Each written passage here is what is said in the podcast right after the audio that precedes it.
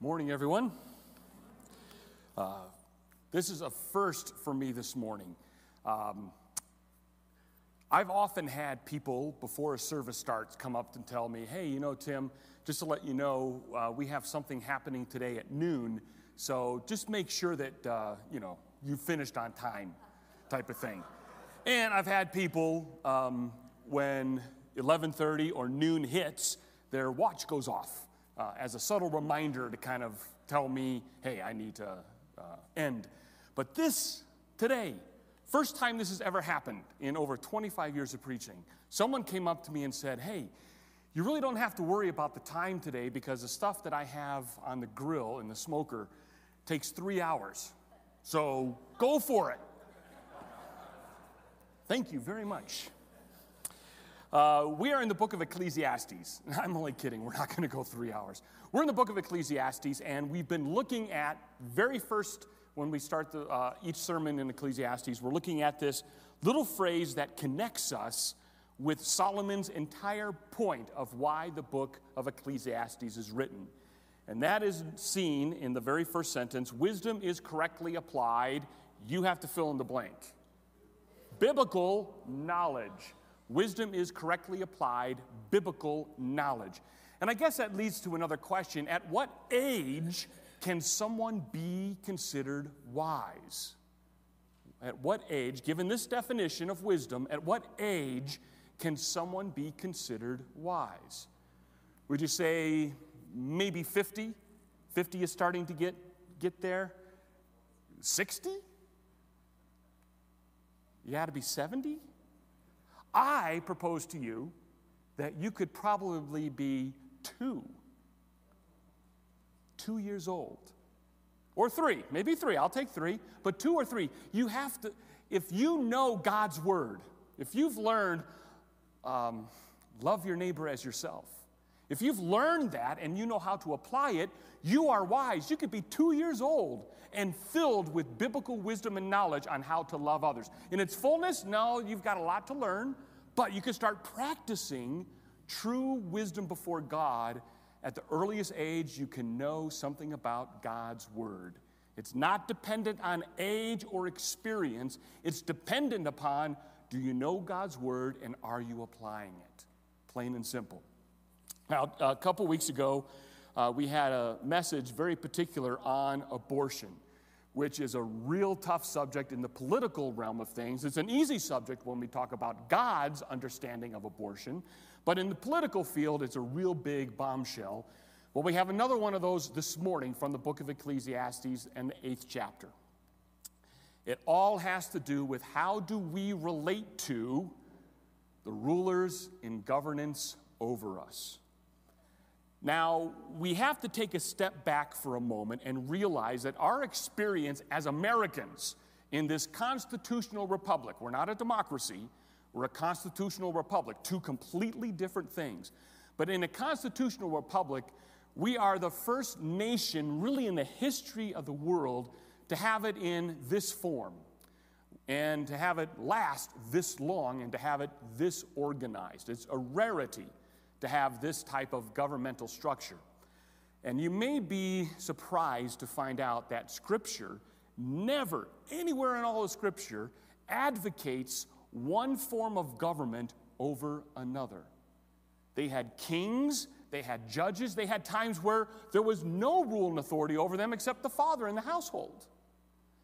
There are dictators, there are emperors in Scripture, there are wicked, evil tyrants in Scripture, and there are incredibly beautiful, lovely kings and queens who honored God's word and made that the precedence for their nation. But it's a rarity to have what we have today. And so when we talk about what Solomon is referring to in chapter 8, our rule and obedience to authorities over us, we have to understand we're in a very unique position. In all of Scripture, nowhere did they vote on who was going to be their mayor, their governor, their councilman, uh, who was in charge of their county, who was in charge of their nation. That is a brand new historical experience that we are privileged to enjoy in this nation. Not every nation enjoys that privilege, and even with that privilege, we see man failing us and evil supplanting goodness. But what Solomon has to say is still incredibly 100% relevant for us today and how we view those rulers in authority over us. So let's start in chapter 8. Specifically, we're going to look at chapter or verse 2 through 4 to begin with, and we're going to see some practical obedience pointers to the leaders that are over us. And whether that is a governmental leader or whether it's someone in our home, i.e., parents and children's relationships, or a relationship that you may have at school with a teacher and administration, or at work with a boss or a board or a committee that is overseeing your role as an employer. All of this has principle to apply, biblical wisdom applied. So, starting in verse 2, Solomon says, I say, keep the king's command because of God's oath to him. Be not hasty to go from his presence. Do not take your stand in an evil cause, for he does whatever he pleases. For the word of the king is supreme, and who might say to him, What are you doing? So Solomon gives us incredibly practical advice when it comes to taking God's word and applying it into a very stressful, frustrating situation when you have leaders above us that may not know what biblical wisdom is. They may not know what right or wrong is, or they may promote evil and wickedness above God's holy standard of holiness and righteousness. How do we interact with that? And Solomon, in his very first point, says, Let's do this. Keep the king's command because of God's oath to him, because of God's word to him, basically, because God has appointed him to that role. Keep the king's command. Does that mean we have to obey everything the people in authority over us tell us to do?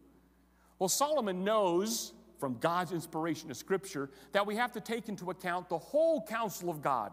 What does all of God's Word have to say about rulers in authority over us? Well, we can take one quick example and look at the life of Daniel. Daniel was captive, uh, Daniel was enslaved by Nebuchadnezzar. I mean, he, he came in and ravished the nation, destroyed its military, destroyed its kingship, destroyed the people, uh, dis- murdered everyone who was of fighting age, and took women and young children back to Babylon and enslaved them. They had no rights, they had no freedoms, they had no ability to direct their own future. There was no Bill of Rights for them, there was no freedoms whatsoever. They were slaves in a horrific sense of slave. And look at Daniel's life. Daniel was obedient to Nebuchadnezzar until the king told him to do something that violated God's word. He did not bow down and worship the idol. He stood his ground and paid the consequence of being thrown into the fiery furnace. And yet he was saved from that. His friends included in that one instance. But Daniel was obedient. And think of uh, Joseph. Joseph was enslaved, sold into slavery by his brothers, yet came into that favorship eventually of the Pharaoh of, of all of Egypt, became second in command of the entire land. I bet you he was obedient to the point of when he was asked to sin against God. The same is true for us. That practical obedience is there until the king says, You must do this. You must sin against your God. You must choose between God and the king. We are always called to choose God. But there are times where the king issues a command that is irrelevant to God's truth. For example, my arch nemesis, the speed limit. Nowhere in Scripture do you find God declaring the speed limit on Prairie 55. Nowhere. Oh, no, I'm sorry, Pueblo Boulevard 55. Well, yeah, I mean, no, well, you don't even see it in Scripture about Prairie, but you don't see Pueblo Boulevard singled out saying, Thus says the Lord, the speed limit shall be 55 miles an hour. Nowhere. God doesn't talk about speed limits at all in Scripture. But He does say we have an obedience to the King that is required of us. And to my great humility and conviction, the speed limit is not a sinful thing for the king to impose. He has that right because, in the end, whose road is it? Well, I know that in America we can say, well, it's kind of ours because we, the people, eh, in a sense, but we really don't have control over it. We have given that control and ownership of it, its maintenance and its rules, over to people who we've elected and they've appointed committees and they've created agencies and they've established it. They run it. We don't run it. And that's okay. So when they set a limit or a rule, Solomon says it is a good thing, an honorable thing, a right thing to obey it. As much as it is frustrating at times for us, Yet that is one way we can show obedience and biblical wisdom to the authority over us when we obey it and honor it and stop at the stop signs. Don't go through that red light and obey the merge lanes and the turn signals. All of that is a practical way of honoring the wishes and rules and laws set above us.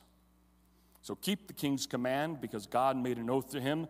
Be not hasty to go from his presence, and do not take your stand in an evil cause, for he does whatever he pleases.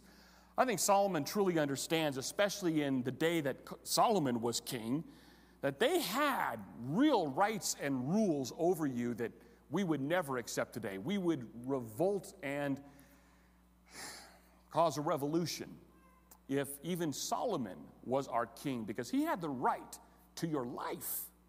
Now, not rightly or wrongly, it's wrongly according to God, but they exercise that right constantly on its people.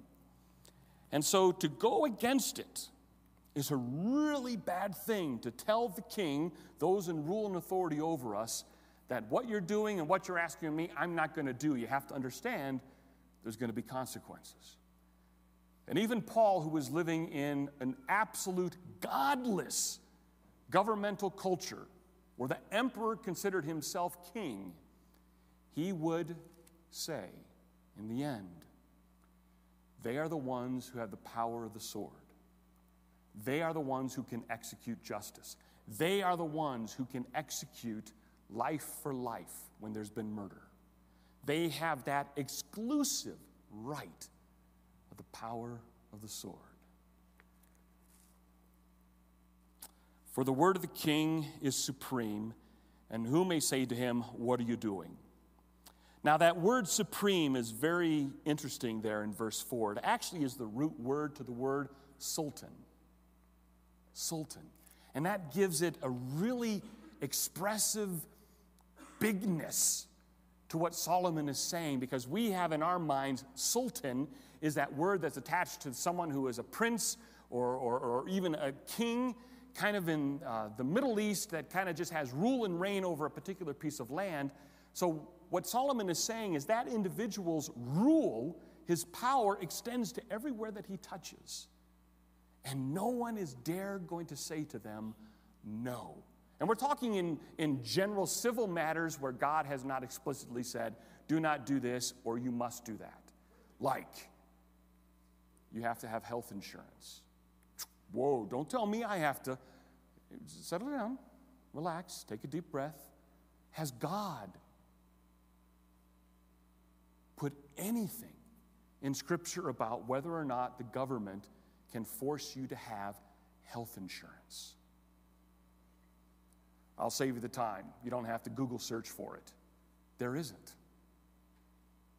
So if the government says you have to pay taxes, or the government says you have to obey speed limits, or the government says you have to be in school for this amount of time, or the government says you have to meet these requirements to drive a car, or you have to have these requirements to own a home. They are free to do that. And when you attack that, you are really attacking the fact that God has appointed that person in authority over us. In Romans chapter 13, uh, we read, Let every person be subject to the governing authorities, for there is no authority except from God, and those that exist have been instituted by God. Paul is crystal clear in why someone gets elected, or why someone has that position, or how someone got that position, or how were they elected. God did it. And the reasonable conclusion to that is if you are angry and upset and frustrated and you are brooding because of so and so in authority over you, you got to take this verse to heart.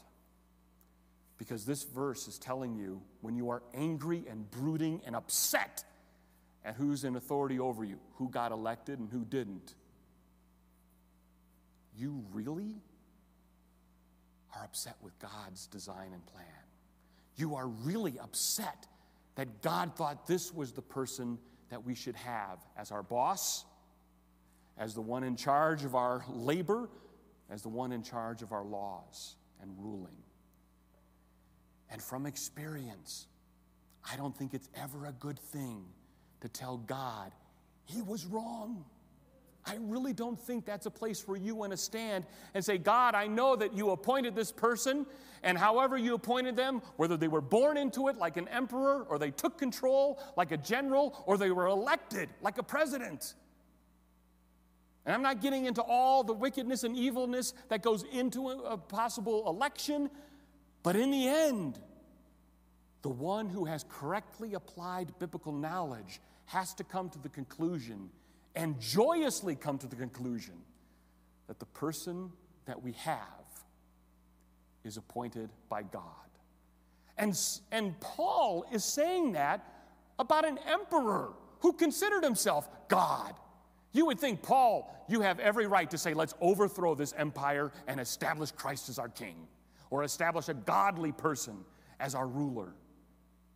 That's not what Paul says. Paul says God appointed them. So if you have issue with who's been appointed, no matter how they've been appointed, through birth, through taking it through military force, or through, through the election of the people, you need to take it up with God. And God doesn't make mistakes. God doesn't err. God doesn't make mistakes in whom He appoints as our governmental leaders. That is a whole huge horse pill to swallow. Because sometimes who he appoints can test our patience, it can test our resolve, it can test our moral character, it can test our holiness, it can contest our forgiveness, it can contest our mercy, it can contest our patience, and it can contest even our prayers. Now, Jesus in Mark chapter 12 says, Render to Caesar the things that are Caesar's, and to God the things that are God's. So, Jesus actually kind of makes a beautiful summary statement here, taking into account what Solomon says and taking into account how Daniel and Joseph lived. Okay? Saying that there's two things here at stake. Those things that are given to the rulers and authorities of this world, we honor them, we obey them, we champion them, and if we have ability to change, we can change them. God's given us that right in our particular governmental system. May not feel like we can, but at least we're given that option to exercise that right. But those things that are God's, we give to God. We honor God with our whole heart, soul, mind, and strength. We worship only God, but we obey both God and man. So, what is Caesar's stuff that we are to render unto Caesar? Jesus was specifically speaking in that case our money. Our money, our financial ways and systems in this, in this country are established and governed and regulated and controlled by the government. All of it is controlled by the government. You just try one time to write your own dollar bill, or you got, to make it a 10, your own $10 bill with your own face on it, with your own stuff, your own currency, and see how far that gets you buying a cup of coffee at Starbucks. The cops will call you. They'll stop by and they'll inform you you cannot use your made up money in order to buy things here in America. Are they right to do that? Absolutely. Should we obey that rule and law and pay our taxes? Absolutely. Does the government give us loopholes in not paying taxes? Absolutely. They establish the rules. We can follow them, but we cannot be dishonest. We cannot lie. We cannot steal. We cannot cheat. Because we have to obey God and all those things that God has established for us to obey. And those things that He's given over to the government, we obey. We obey. And this is coming again. Jesus living in a day and age where it wasn't called a president or an elected official, Caesar, a little God, a little emperor. Well, Solomon continues back in Ecclesiastes chapter 8. And based on that structure, of there are kings and rulers and people over us in authority, yet we still have this allegiance to God first and foremost. So we obey Him in those things that He's called us to obey, and we follow the rules and regulations of those in authority over us insofar as they do not violate God's law and God's word.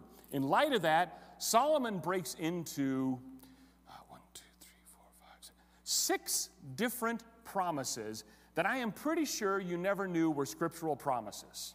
Because uh, there's this little book out there called the Promise Book. Have you ever seen that book? It may not even be in print anymore, but a promise book. I've looked through that promise book, and all the promises found in Ecclesiastes 8 5 through 9 are not mentioned in the promise book. Because the promise book usually has, oh, he'll never leave you or forsake you. Yeah, you know, he won't give you more than you can handle, which is not a scripture verse. I mean, he, and all sorts of little things like that, all very encouraging things, but these are also just as enforced promises as those happy promises. These are also promises. It says in verse 5, the first two promises in this section whoever keeps a command, so follows the king's direction, will know no evil thing. So there's the promise. If you follow the king's commands, you will know no evil thing. I mean, if you're doing exactly what you are called to do as a citizen of that particular governmental kingdom, I think things are going to go well for you. It's a promise. And the wise will, uh, or the wise heart, second promise, will know the proper time and just way. He's combining two beautiful promises there. One, things are going to go well for you, and you're going to live at peace with the authority over you if you follow their commands. Okay?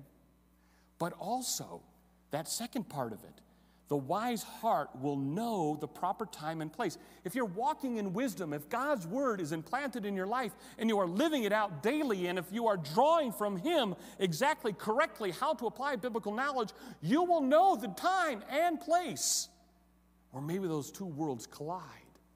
And you are asked to obey the king and violate God, or to obey God and incur the wrath and punishment of the king and authority over us. The wise will know the time and place and those differences and be able to act and live in those situations. You'll know it. You'll know it. You'll understand it. You will be wise and ready for those moments where there is conflict between those two authorities. And God's already established, we saw in, Romans 13 1, that He's the head rule and authority.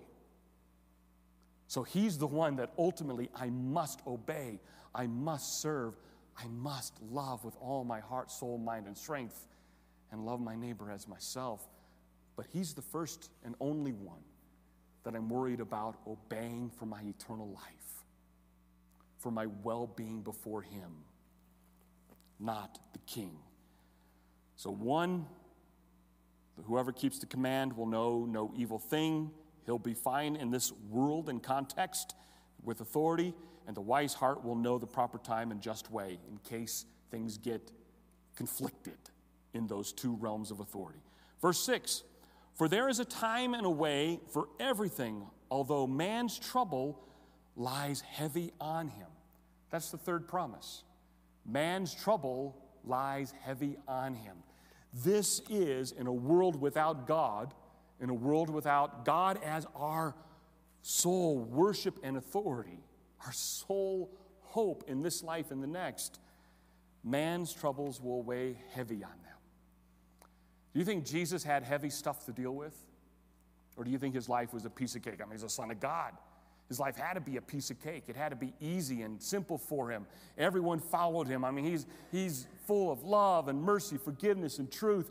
It certainly had to be easy for Jesus in this world, right? No, absolutely not. Even the perfect Son of God, things were heavy upon him. How do we think it's going to be different for us?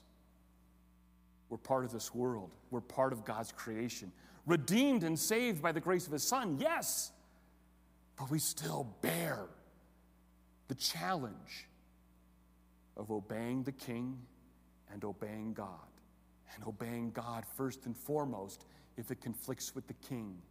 But we still have to obey a King who at times is lawless, who at times lies, who is imperfect who can be evil. And when they create laws and rules and regulations that do not conflict with God's revealed word, we're to follow it and honor it. And I would say more than just follow it and honor it, there should be a joy that we're following it and honoring it as unto God. But there is a time and a way for everything, although man's trouble lies heavy on him. Fourth promise is found in verse 7 For he does not know what is to be, for who can tell him how it will be? I, Solomon immediately goes from this practical application of, hey, we need to obey the rulers and authorities over us. Oh, and by the way, who in the end can tell us anything about what the future is going to be like? And he's right. That is a promise that we have. No one is going to know what the future will bring except God. Only God knows that. So, why are we spending so much energy and effort in our world, in our time, in this place, in America, wondering what life is going to be like under so and so or so and so's rules, or if that ruling is upheld or that ruling is struck down? Solomon says, Why are you wasting time about what may or may not be? You're spending a lot of mental energy, physical energy, frustrated energy on trying to find out and figure out what's going to be. Let's just level the playing field. Your guess may be an educated guess based on experiences and guessing. God has never asked you to guess what the future is going to be like. What He's asked us to do is take this present day and live it for Him. Live it for Him. Make this day a day in which you rejoice that He is your God and that you are one of His children, and tell the world about that relationship. He's never asked you to figure out what's going to happen if the House of Representatives goes red or blue.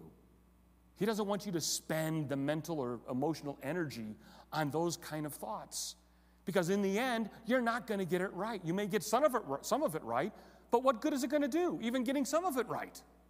How does that change your responsibility of living for God today and the next to its fullness by loving Him and loving others?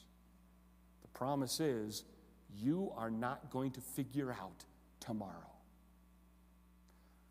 That's hard because immediately that puts so many people on the political talk shows out of business. Right? Totally out of business. Because their whole job is based on I'm going to scare you about what might happen. I'm going to scare you about what may not happen.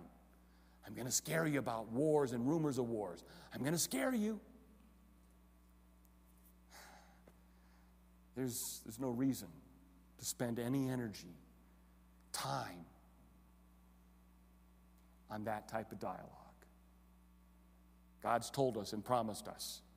We're not going to figure it out. Verse 8, another promise, promise number five. In fact, uh, uh, verse 8 has two promises, five and, uh, promise 5 and 6. Ecclesiastes 8 8.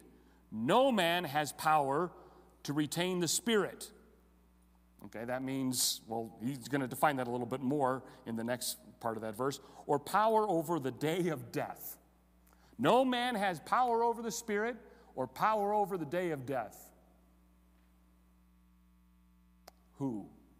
Who can add one more second to their life when God says your life is required of you? Who can do that? No one. That's God's promise, is that no one can control life or death. God does. God determines the time. And yes, God determines the time when that person is martyred for their faith. Yes, God determines the time when they die unexpectedly, in tragedy, in circumstances beyond their control. God knows that and has designed it for His glory and for His majesty. How? Sometimes He doesn't tell us. Why? Sometimes He doesn't tell us. But you can take all the health care, medicine, and vitamins, and exercise and precautions you want, and you still can die. Um, there was a, a, runner when I was growing up that was always on the news, always um, writing books. His name was Jim Fixx. I don't know if any of you remember Jim Fixx. Uh, but he was this exercise guru. I mean, he was running and saying, Oh, this is the best thing for your life. You got to run and jog every day. You know what happened to him? He was jogging, died of a heart attack. I don't jog. Might die of a heart attack. So here's this guy, a health nut guy, always on the news about how healthy it is to jog and how that will extend your life and how good it will be for you. He dies jogging. All of that exercise in the world could not extend another moment of his life. Now, that does not mean we throw caution to the wind and say, hey, we can do anything, live any way we want to, and who cares? I'm going to die, I'm going to die. Because God has told us we also have a responsibility to keep in check that our body is the temple of the Holy Spirit. All right, so there's, there's that tension that God always leaves us with because that tension creates in us a need to pray a need to be dependent upon God, a need to meditate on His Word, a need to exercise His Word in our hearts. He always leaves us with attention, but He always leaves us with direction. That tension is a good thing to hold. Do I obey the king or do I obey God? It drives us to prayer. It drives us to relying on his word. It drives us to study and read. It drives us to listen to his people. It drives us to maturity in our Christian faith. So that tension is good. In 1 Peter chapter, uh, oh, uh, verse 9 just ends that section in uh, chapter 8 of Ecclesiastes. Solomon says, All this I observed while applying my heart to know all that is done under the sun when men had power over men to his hurt. So Solomon, being a king himself, saw all of this happening before him and realized there's a lot to take in. And there are times in which all of this happens to our hurt, to where we suffer the consequences of the actions or inactions of the people in authority over us. Sometimes we have to pay the bill, sometimes we have to pay the hurt. And Solomon said, I saw all of this. I understood all of this. And that's why I'm communicating to you this tension between obeying the authorities over us and obeying God. It's hard. And sometimes, even when you do the right thing before God, there can be hurt and punishment and unfairness happening to you. It's going to happen because we're sinners living in a sinful world. Even though we may love Jesus, we still bear the challenges of that. Lastly, I want to take a few scripture verses and kind of apply them to us from this. The first is from 1 Peter chapter 2 verse 17. It says honor everyone, love the brotherhood, fear God, honor the emperor. Talk about tension. Talk about the challenge of making this real in your life. Revelation 17 14. They will wage war against the Lamb. That is the unbelieving, controlling influence of this world, will wage war against the Lamb. But the Lamb will triumph over them because he is Lord of lords and King of kings, and with him will be his called, chosen, and faithful followers. The world is not friends with God. I'm talking about the world in the biblical context. The world is not friends with God. The world hates God, rivals God, wishes to destroy things that are godly. But there will be a time, and this is a place to pin our hope on. There will be a time when that war occurs in an end of the world moment. But don't fear. Don't be overly anxious. Don't be scared. Don't be frightened. Don't compromise.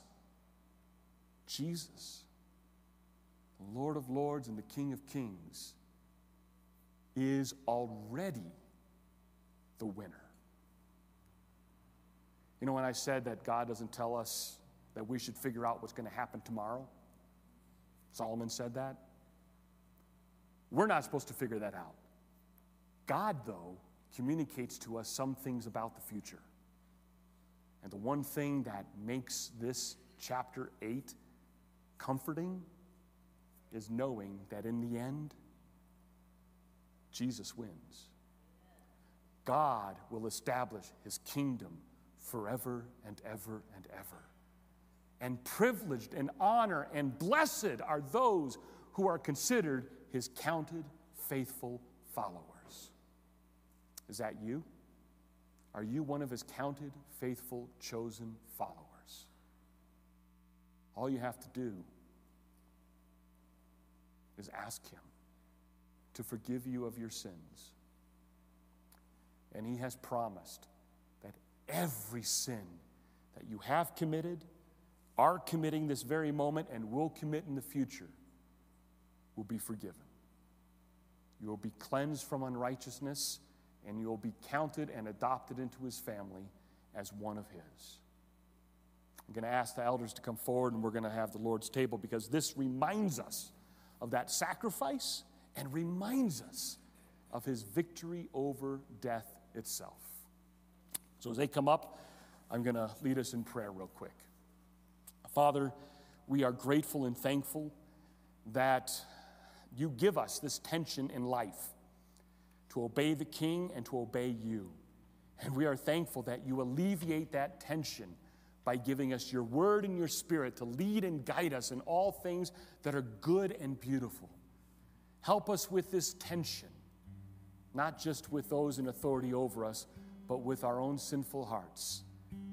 And forgive us, Father, of all of our transgressions, because we rejoice in the day in which you are revealed as the King of Kings and Lord of Lords. In his name, all of God's people said, Amen.